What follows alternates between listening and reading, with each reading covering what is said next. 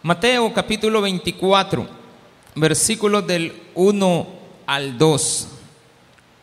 Cuando Jesús salió del templo y se iba, se acercaron sus discípulos para mostrarle los edificios del templo.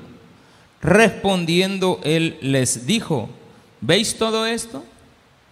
De cierto digo que no quedará aquí piedra sobre piedra que no sea derribada. Oremos al Señor. Padre, gracias te damos por la oportunidad que el día de hoy nos das de poder estar en tu casa en el día de hoy y aprender más y más acerca de tu palabra.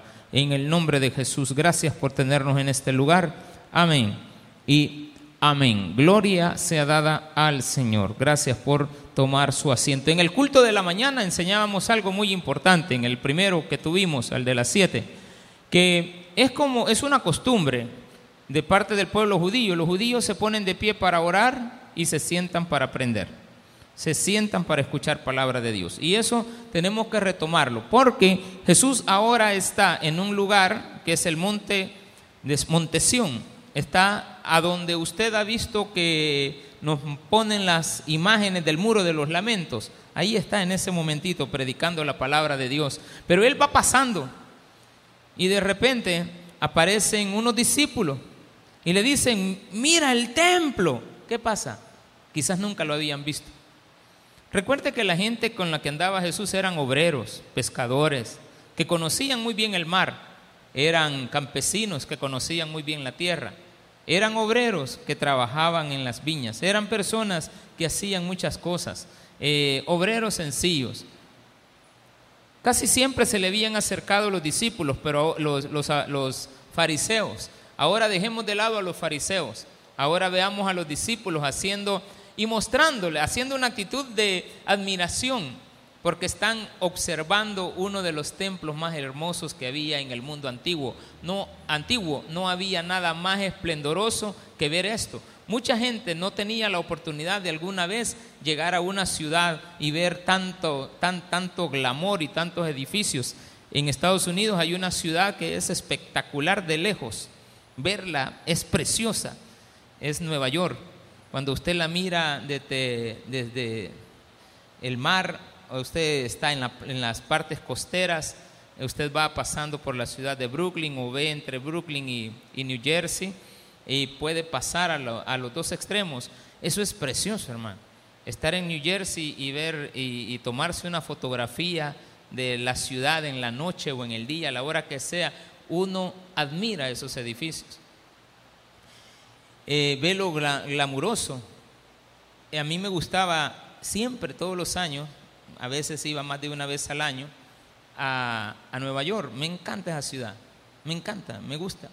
Eh, quizás lo, lo, del Estados Unidos lo, lo, más bonito para ver, para vivir no, no, no, no, no sé tanto, hermano, pero para ver y admirar y pasear, sí es bonito.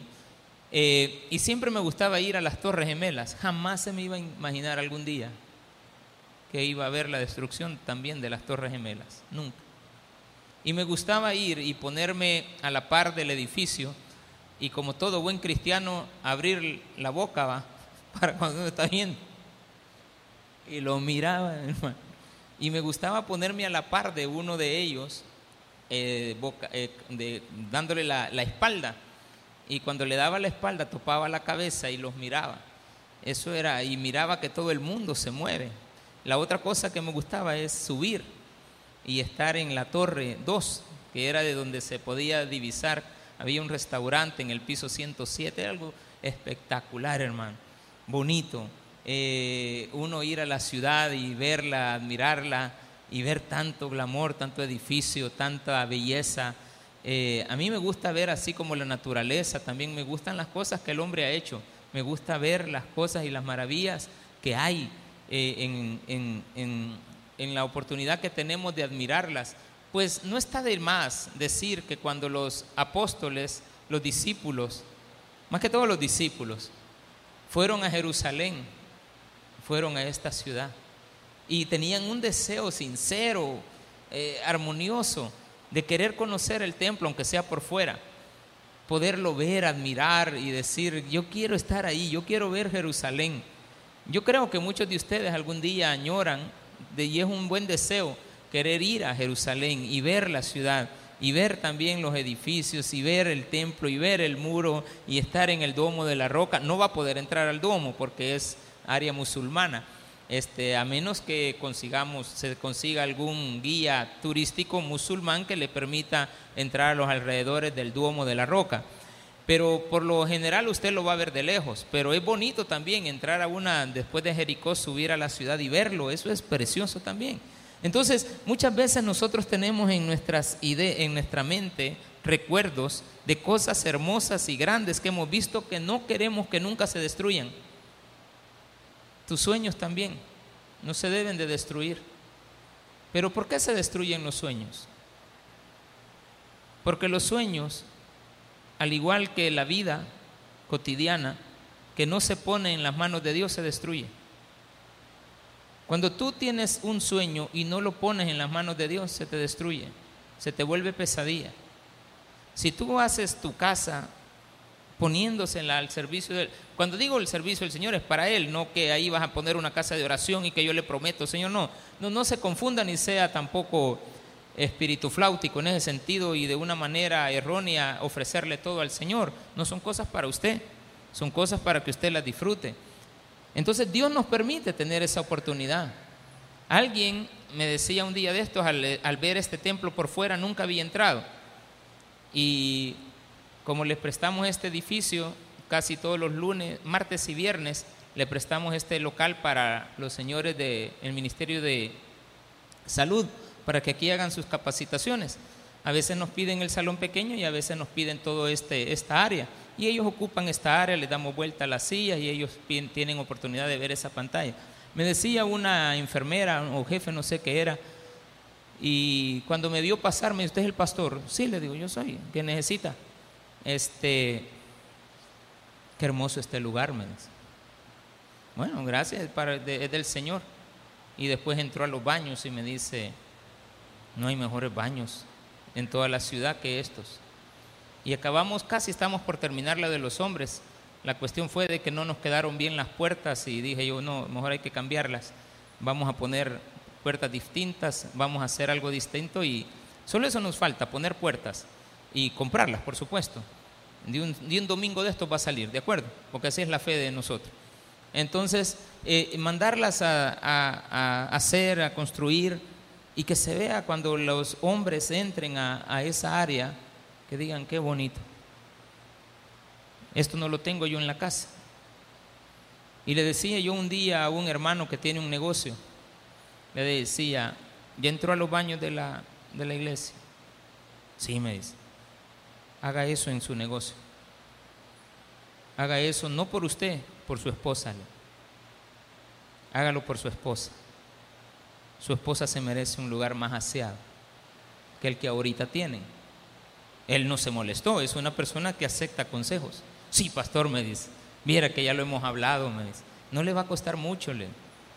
O sea, sí va a costar económicamente algo, pero hágalo despacio. Compre primero la cerámica, compre primero esto, vaya comprando las cositas, compre las cosas que no se arruinan. Y de por último deje el cemento y la mano de obra. Y ahí se va a dar cuenta que, que no le va a salir caro, va a comprar, compre la taza, compre esto, compre lo otro, que sea lo mejor si usted lo va comprando despacio, va a comprar calidad. Y las va a comprar y las va a adquirir y va a ver qué bonito se va a ver. ¿Cómo era el templo de Jerusalén?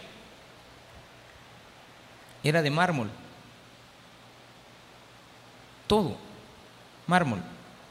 Paredes, pórticos, pilares, mármol. Y por una técnica única de admiración, habían forrado el mármol de oro. el mármol tenía incrustaciones de oro. Eso es espectacular, hermano. Donde nació Jesucristo, en Belén, hay una iglesia que se llama la Natividad.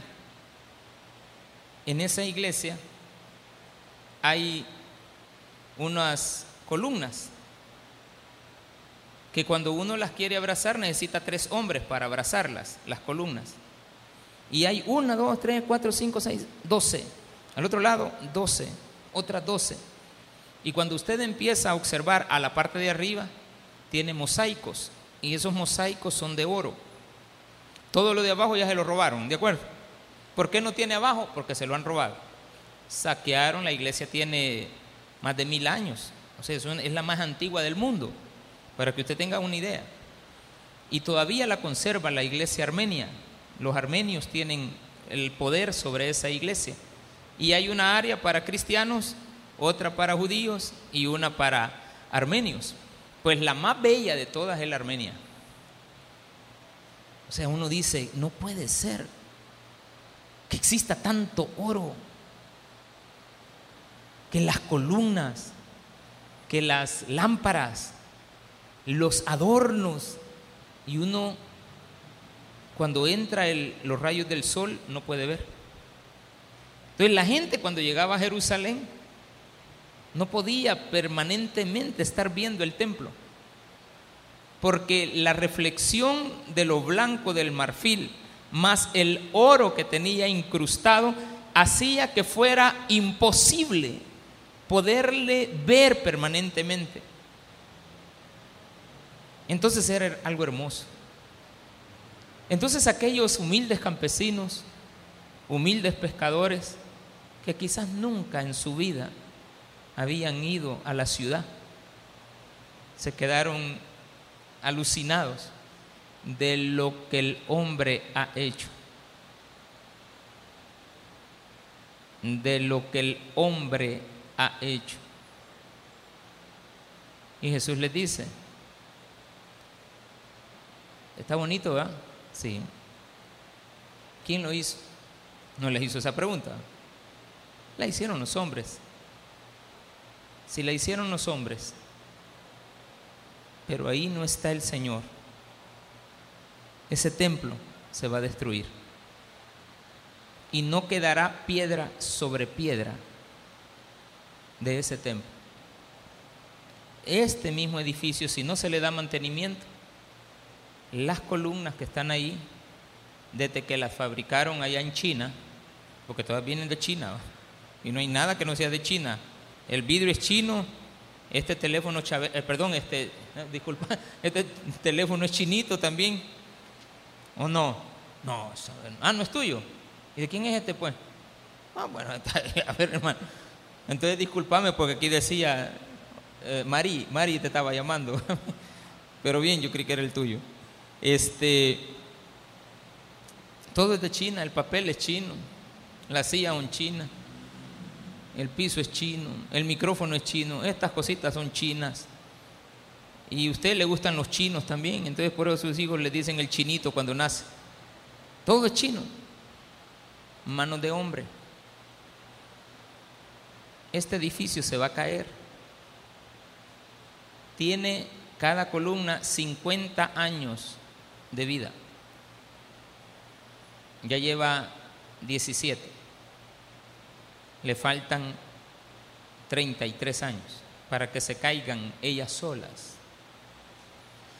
Pero si no se le da mantenimiento. O sea, si dejáramos abandonado este edificio hasta el día que lo hicieron, solo durara 50 años y empezara a caerse. El Titanic, que es el Titanic, en el fondo del mar. Dentro de cerca de 400, 390 años no va a haber nada del Titanic. Ha desaparecido. Ya lleva 100 y ya casi, ya está todo dañado. Las cosas que el hombre hace se dañan. Y también sus sueños se dañan. Ese es el futuro que le espera. Por eso es que Dios, Jesucristo aquí habló del futuro. El futuro que le espera a los corruptos, el futuro que le espera a los que no quieren hacer nada, a los futuros que le espera. El futuro es incierto, pero Jesús aquí nos está diciendo que será cierto. ¿Y por qué era así? Porque dentro del templo no estaba Cristo. Dentro del templo lo que habían eran disensiones menos el Señor. Entonces, aquí le dice, estoy en, Mateo 24.1, cuando Jesús salió del templo y se iba, Jesús sale del templo y ya se va. Están afuera y la gente le dice, hombre, mira, sus discípulos para mostrarle los edificios del templo. El, el, templo propiamente, hace años, en esa época, ahorita ya no está igual. En Montesión, en la época de Cristo, había una planicie de cerca de 333 metros cuadrados, casi mil pies para los que lo ven en, pies. Habían casi tres, cuadras por tres, un espacio bastante grande, como de unas tres, dos canchas de fútbol, juntitas o tres. Y esas tres canchas de fútbol juntas era una, una parte planicie donde se podía disertar de la palabra de Dios. Ahí es donde estaba Jesús en esa planicie fuera del templo, como que estuviéramos viendo catedral afuera de catedral, el parque, ¿sí? Como que usted estuviera en una plaza, la Plaza Mayor de España, la Plaza Mayor allá en el Zócalo en México, donde sea, pero hay una plaza, hay un lugar amplio, así como los parques aquí en Apopa, pero que fuera amplio, que no tuviera ningún, este, ningún árbol ni nada, sino que algo amplio. Ahí estaba. Y la gente estaba viendo los edificios. Como cuando usted va a ver algo que le encanta, que lo admira, que dice, wow, esto está precioso. Viene Jesús y te advierte y te dice, respondiendo, Él le dijo, ¿veis todo esto? Sí, señores, esto está pero precioso. Fuerte, ¿verdad? Sí, una gran edificación. Mira cuánto hierro le están poniendo a ese puente que nos van a hacer aquí ahí por la integración, ¿va? Sí que lleva hierro eso, hermano. O sea, ya están las planchas, ya está todo. Y uno dice, eso nunca se puede caer. No, eso no se puede destruir. Hermano, las columnas de, aquel, de aquella época, usted tenía que abrazar varias personas más gruesas que una secuoya, de allá de las que hay en California. Esto es tremendo. Entonces aquí nos dice, de cierto digo, que no quedará aquí. No dice allí o en cualquier otro lugar, aquí piedra sobre piedra. Jesús estaba anticipándose a algo. La rebeldía del pueblo iba a ser, Jesús esto lo dijo cuando él tenía cerca de 32 años de edad. 38 años más tarde, todo el templo lo votaron por algo que se le conoce como el asedio a Jerusalén de parte de un general romano llamado Tito. Invadió Jerusalén y destruyó el templo. Nerón lo quemó, quemó la ciudad, pero este general Tito la destruyó y se dedicó a botar el templo. Y las palabras de Jesús se cumplieron. ¿Por qué? Porque no hay Jesús en tu vida. ¿Por qué se destruyen los hogares? Bien fortalecidos. Cuando se mete Satanás y lo destruye. Puedes tener 20 años de casado, 30 años de casado. Si Cristo no está ahí, se destruye. Y esta iglesia, pastor, también. Se va a destruir si Cristo no está aquí. Si Cristo no está en tus proyectos, estás destinado a la destrucción. Porque lo primero no es los edificios. Es que esto es un comparativo. Porque si aquí hubiera estado el Señor, no se cae. Tu estudio en las manos de Dios. Tus carreras universitarias. Tu trabajo.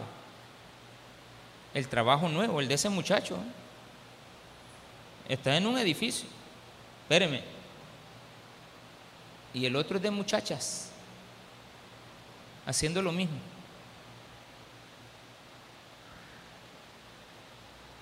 En el otro salen mujeres, jóvenes, de 20, 18, 25 años, haciendo esas mismas tareas, idénticas, lo único que mujeres.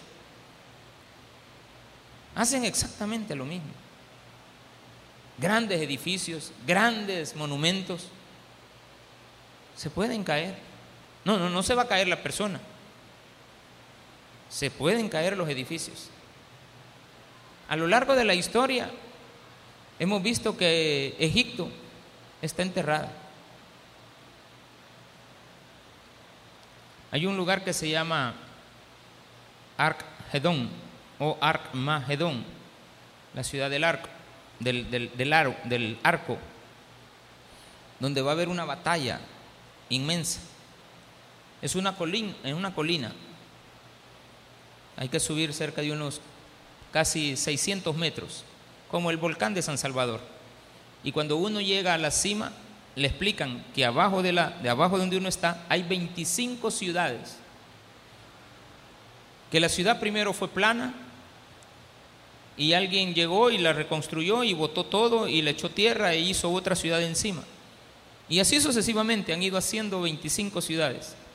Y solo han descubierto dos, donde usted está parado y la que puede bajar ahí a unos 20 metros, unas gradas, y usted puede visitar y ahí todavía hay este, algunos acueductos y existe caballerizas, todo destruido. ¿Y quién lo destruye? El mismo hombre. Uno construye y el otro destruye. Uno quiere salvar el hogar, el otro lo quiere destruir. Uno quiere trabajar en la iglesia, el otro no quiere trabajar en la iglesia. Uno quiere eh, prosperar, el otro quiere, no, no quiero prosperar. Uno quiere trabajar, el otro no quiere trabajar. Si en el hogar uno de los dos trabaja, el otro que cuide. El otro que provea para que no se gasten las cosas. El otro tiene que cuidar todos los bienes del hogar. Cuidar las cosas, las cositas por pequeñas que sean los trastos, la refrigeradora, los muebles. Saber adquirir un mueble para que dure más tiempo, limpiarlo permanentemente. Todo requiere de un esfuerzo. No todo es fácil en la vida. Pero lo que sí Jesús nos está advirtiendo para comenzar a decir lo que viene es que nos está advirtiendo. No puede ser sin Cristo. ¿De dónde está él saliendo del templo, el templo está sin Cristo. Saliendo Jesús del templo, ¿por qué lo sacaste? Saliendo Jesús de tu casa, destrucción. Saliendo Jesús de la universidad, destrucción. ¿Por qué no prosperan las carreras universitarias? Porque sacaste a Jesús de la ecuación. Fuiste a estudiar, pero sacaste a Jesús. Ya no era Jesús el que te dio la inteligencia, eras tú el que tenía la inteligencia. De, sin Jesús usted no es nada. Saliendo, cuando salió del templo, el templo cuando ya no tiene a Jesús, está destinado en el futuro a ser destruido. Luego, Jesús no solamente habló de esto, habló acerca de otros cinco eventos importantes que hay que señalar, ahora solamente los voy a, mencionar.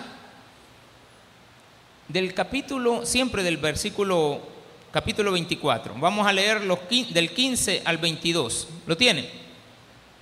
Versículo 15 al 22.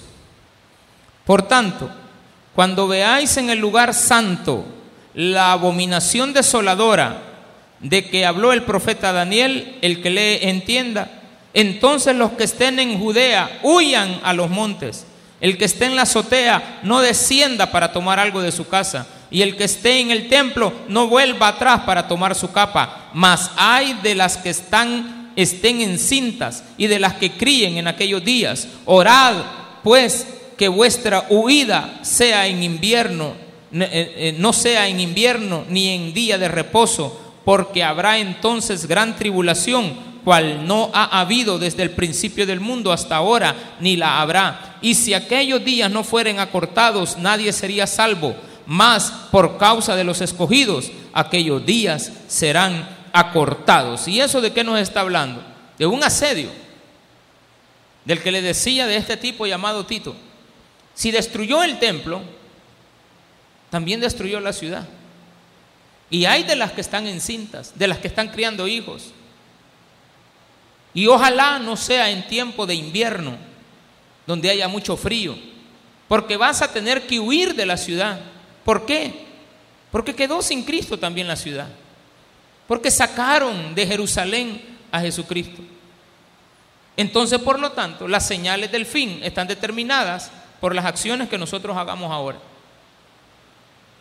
Si tú sacas hoy de tu vida a Jesús, no esperes que tengas éxito en la vida, ni prosperidad, nada. Casi siempre que ocupo la palabra prosperidad, usted que me conoce y tiene 15 años de estar oyendo la palabra de Dios que aquí se le da, no hablo de dinero. No es dinero. Prosperidad está relacionada mucho a las bendiciones que Dios te da. Puede ser poco, puede ser mucho, pero si Dios te lo ha dado, es prosperidad. Si ha sido parte del fruto de tu esfuerzo, Dios bendice, Dios provee, Dios nos acerca todo a la mano, nos pone las cosas. El trabajo que tú necesitas es el que te va a dar, el que tienes capacidad de poder hacer. A mí ese trabajo, yo no lo hago. Porque en primer lugar se me va a caer todo el cemento y le va a caer al que está ahí abajo. en todo lo que lo llego y lo pongo aquí, hermano, hasta la, hasta la cubeta se me va a ir. Y pobrecito por el que esté ahí abajo. Lo primero que van a hacer es quitarme. No, señor, usted no puede. Y para que sea más fácil, me le van a cortar la, la pita que ya le iba. Se, se fijó.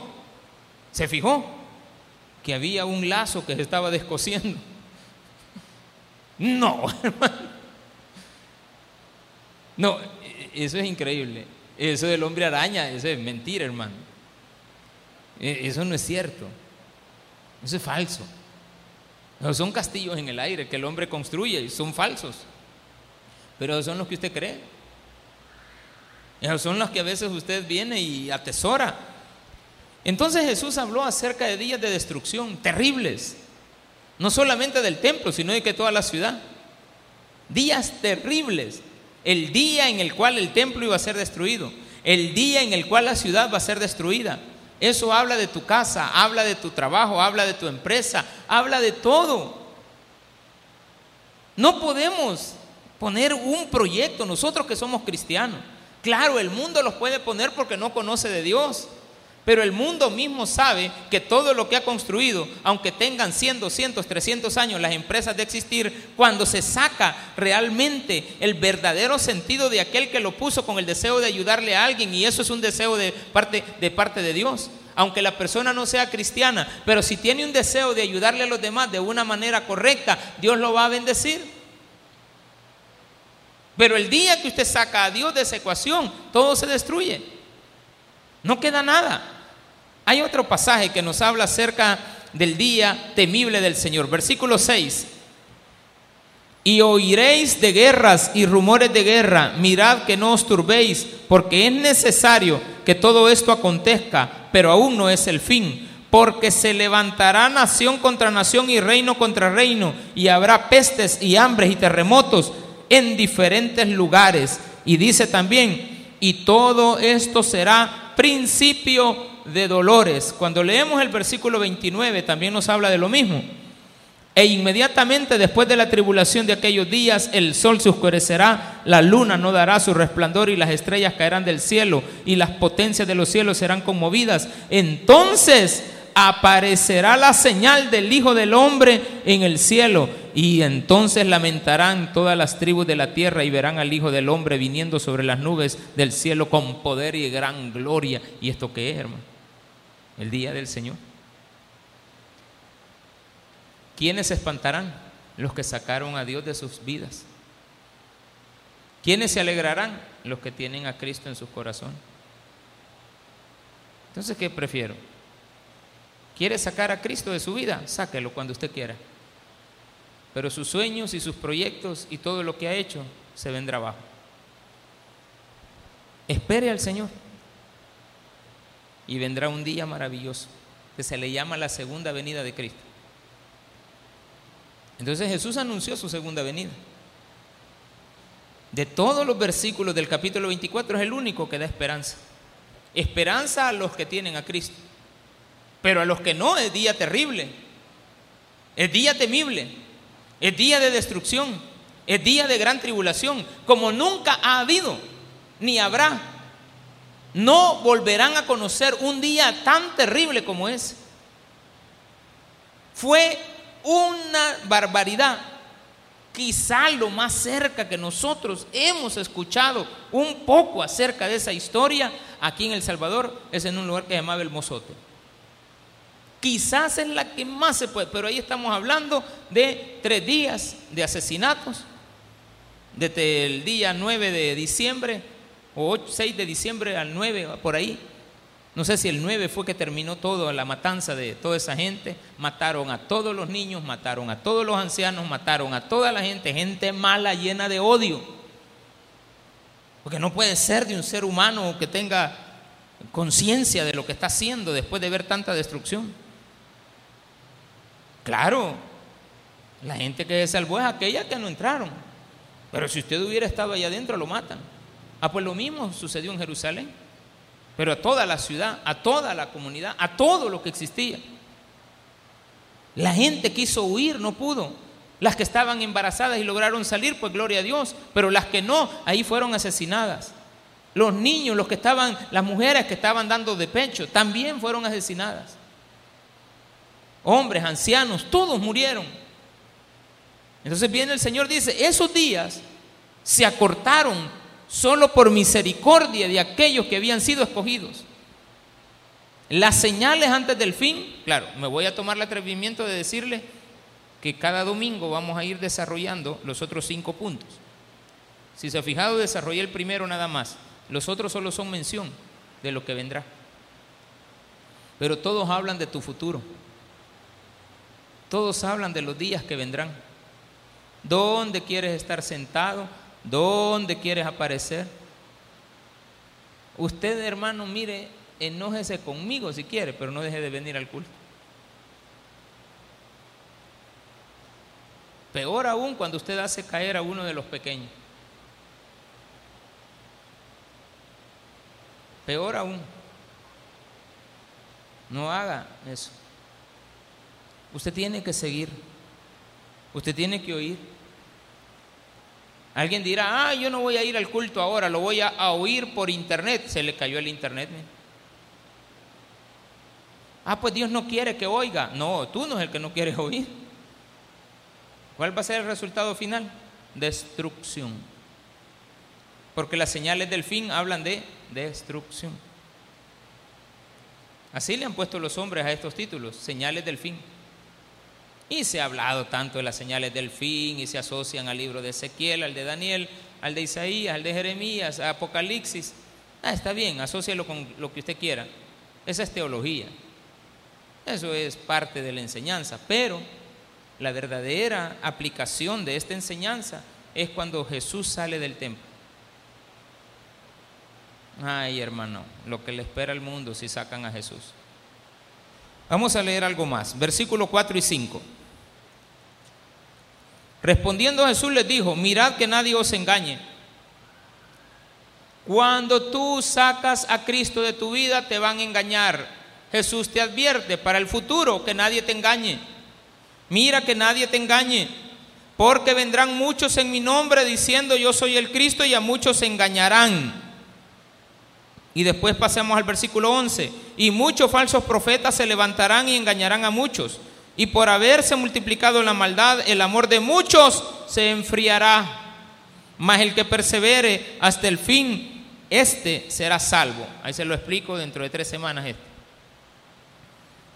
El que persevere hasta el fin, no, quiere decir de que voy a estar aguantando, no, no, es otra cosa. O sea, de que vamos a pasar tribulaciones, pastor, y vamos a llegar hasta el fin todos golpeados, tampoco. Por eso le digo, lo vamos a explicar en su debido momento. Después dice en el versículo 23, entonces si alguno dijere, mirad, aquí está el Cristo, o mirad, allí está, no le creáis, porque se levantarán falsos cristos y falsos profetas, y harán grandes señales y prodigios, de tal manera que engañarán, si fuere posible, aún a los escogidos. Ya fuiste al estadio de la campaña que hubo, sí, sí, sí.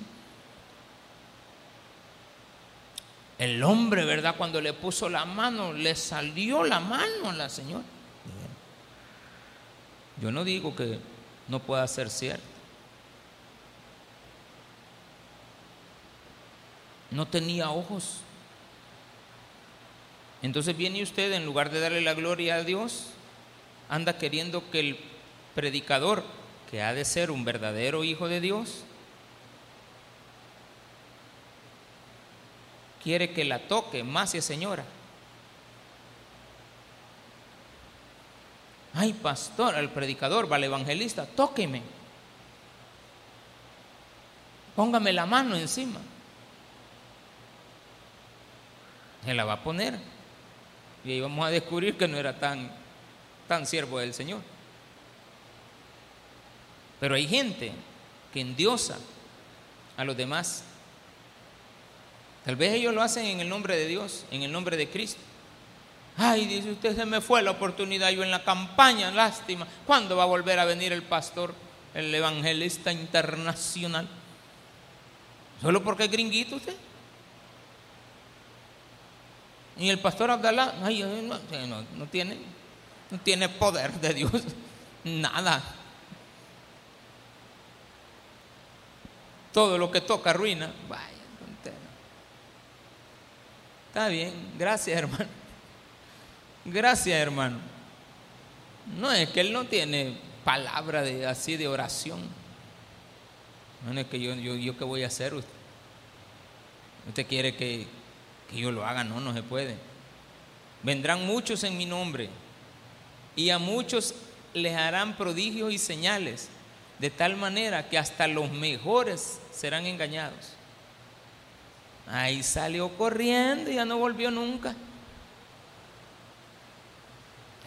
Pastores, que voy a ir a un retiro. Mire, ¿por qué no se retira ya, mi hermano? Ay, sí, ¿verdad, pastor? Ya no volvió. Siempre aquí estaban los hermanos. Una buena pareja. Teníamos como unos seis meses de estar aquí en la iglesia. Andaba la onda esa del G12, que yo no digo que es mala. El problema eran los charlatanes. Yo creo que el programa G12 es bueno. Cuando uno lo lee, lo analiza, bueno, qué buena intención la que tienen los coreanos. Qué buena intención los que tenían de generar los grupos de 12 en 12, traer 12 invitados a la iglesia y que estos 12 traigan a otros 12 y cuando ya hayan 144 empezaron a hacer casas de oración. Qué bueno. No, vamos a ir a un hotel, vamos a ir a retirarnos. Y entonces la gente, yo me dice el hermano, pastor, no voy a venir tal día. ¿Y por qué? Porque voy a un retiro. Y yo me acuerdo que le dije, Ay, hermano, se me va a retirar del todo. No, pastor, usted, yo, yo porque quiero ir allá, fortalecerme. Y aquí no me fortalece. En mi mente ya, ella no le decía nada. No, hermano, no hay problema, retire, vaya, vaya al retiro. No habían pasado dos años cuando ese hogar se destruyó. No habían pasado dos años. No, no, no se salía, es que sacaron a Cristo. Lo sacaron de los corazones, lo sacan de los hogares y son engañados. Repito, no creo yo que el, que creó el sistema sea el malo.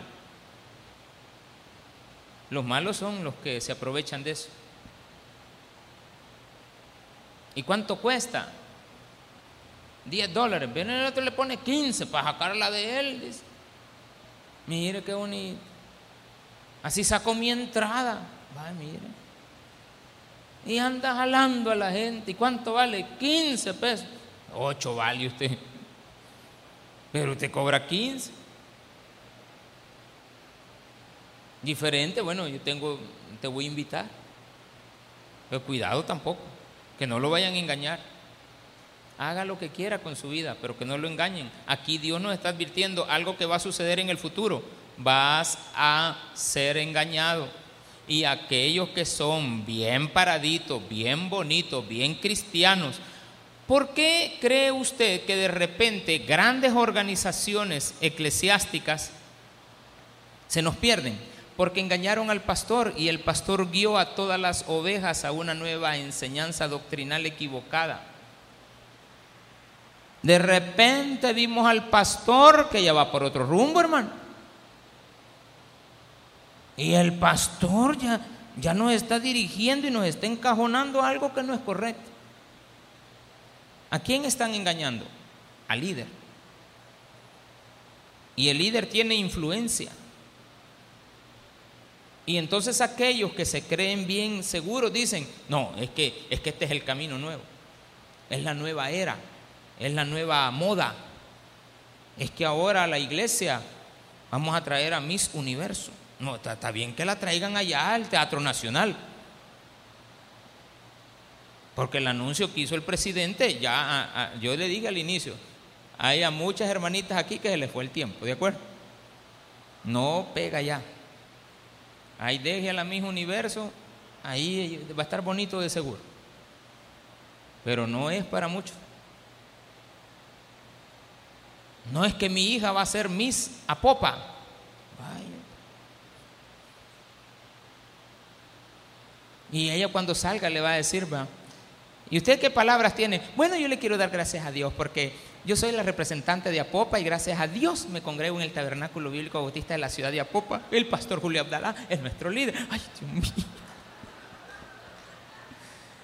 Y esto yo se lo debo todo al Señor. Y calzón en la hipota.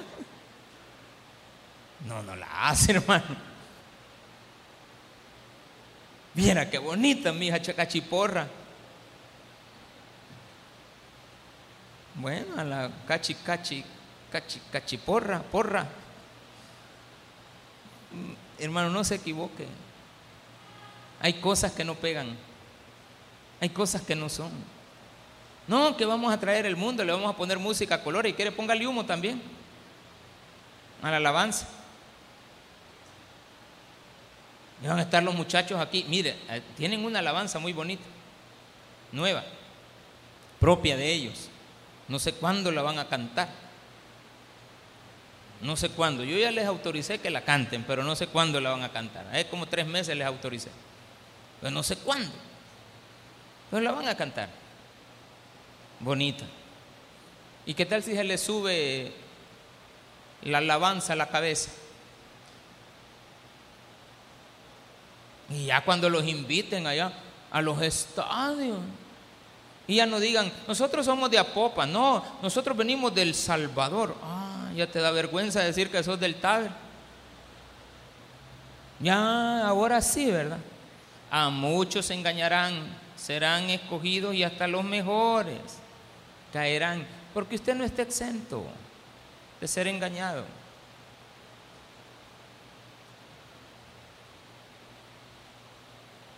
Veamos lo que sigue más adelante. Versículo número 3. Los días de la venida. Y estando él sentado en el monte de los olivos, los discípulos se le acercaron aparte diciendo, dinos, ¿cuándo serán estas cosas? Y por eso quiero terminar con este versículo 3. ¿Cuándo serán estas cosas? ¿Y qué señal habrá de tu venida y del fin del siglo?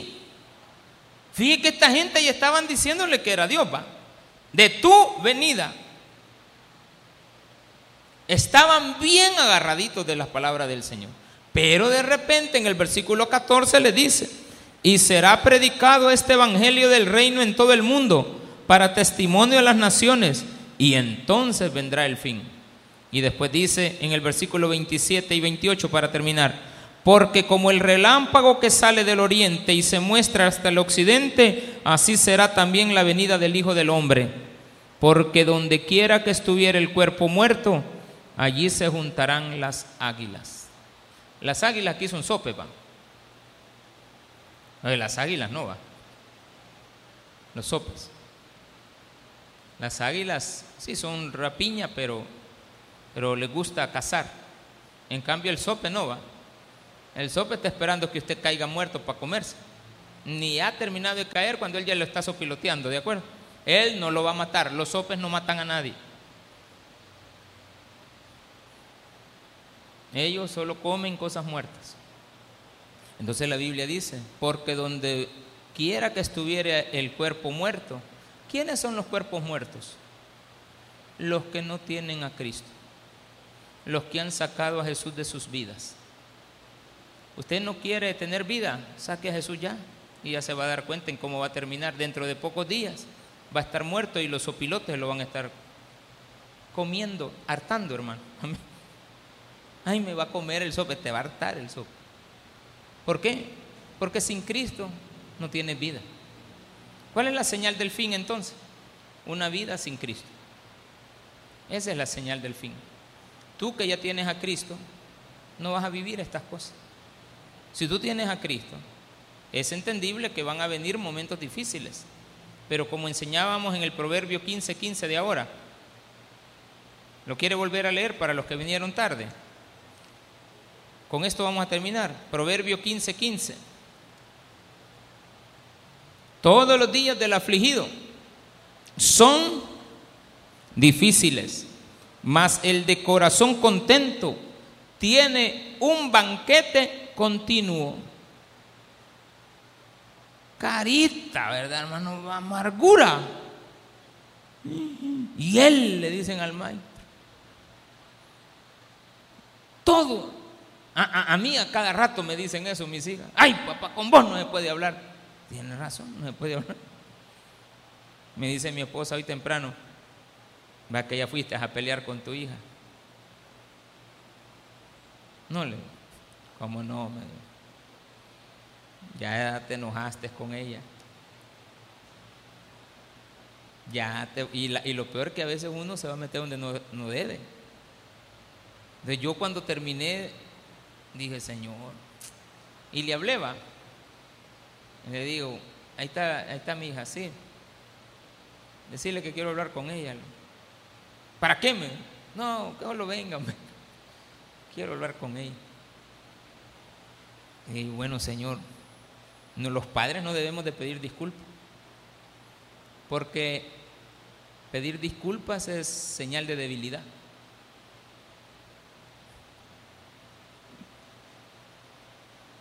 ¿Vio alguna vez a Jesús pidiendo disculpas?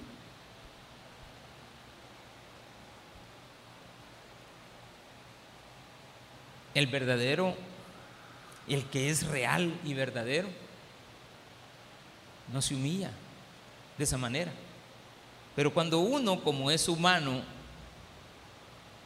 ¿cuál es la palabra que ocupamos los salvadores? La riega, ¿va? Uno dice, la regué, no, no estuvo bueno. Uno tiene que bajarle el nivel y demostrar debilidad. Pero no es correcto. No es correcto. Ahorita lo estoy diciendo, ya no tengo necesidad de decírselo para no, para humillarme, pues. Ya lo dije, bueno, ya lo dije, no lo dije de cara, pero está, usted, usted, este, como no le he dicho quién de las dos es, usted no sabe a cuál de las dos le va a ir a preguntar. Al ratito me va a ir diciendo, de mí estabas hablando. Yo no te mencioné. Yo no te mencioné. ¿Y a qué hora fue eso? 5 y 15 de la mañana. Ni se ha ni terminado de levantar cuando ya está peleando el hombre. Pues no se puede hablar, es cierto. Uno tiene que saber llevar paz en Cristo porque después dije, y va a decir que a predicar voy. Cabal, Y ya va a subir al templo. Dios le bendiga, hermanos varón de Dios, aleluya hermano, siervo del Señor. Falso, mentiroso, pero así es la vida. Pero cuando uno dice, esto no estuvo bueno, como que está metiendo a, Jesús ahí va, como que usted le está diciendo, Señor, algo de lo que tú tienes en mi vida yo ya lo estoy aplicando. Me duele, no me gusta no está correcto, no se debe de hacer. ¿Para qué? Para que llevemos una fiesta en paz y nuestros sueños sean una realidad. La visión que tenemos. Este mes vamos a mandar a publicar la visión y la misión que nos hemos puesto aquí en la iglesia, tomándole el mensaje del pastor del día de ayer, porque así se llamaba, toma la misión, toma la visión. Y como ahora me tocaba predicar de la visión, dije yo, bueno, hay que hacer eso, que poner la misión y la visión. ¿Cuál? La de la iglesia, para que usted se apropie de ella y sepa que Cristo quiere hacer de usted una persona útil a esta sociedad. Démele un fuerte aplauso a nuestro Señor.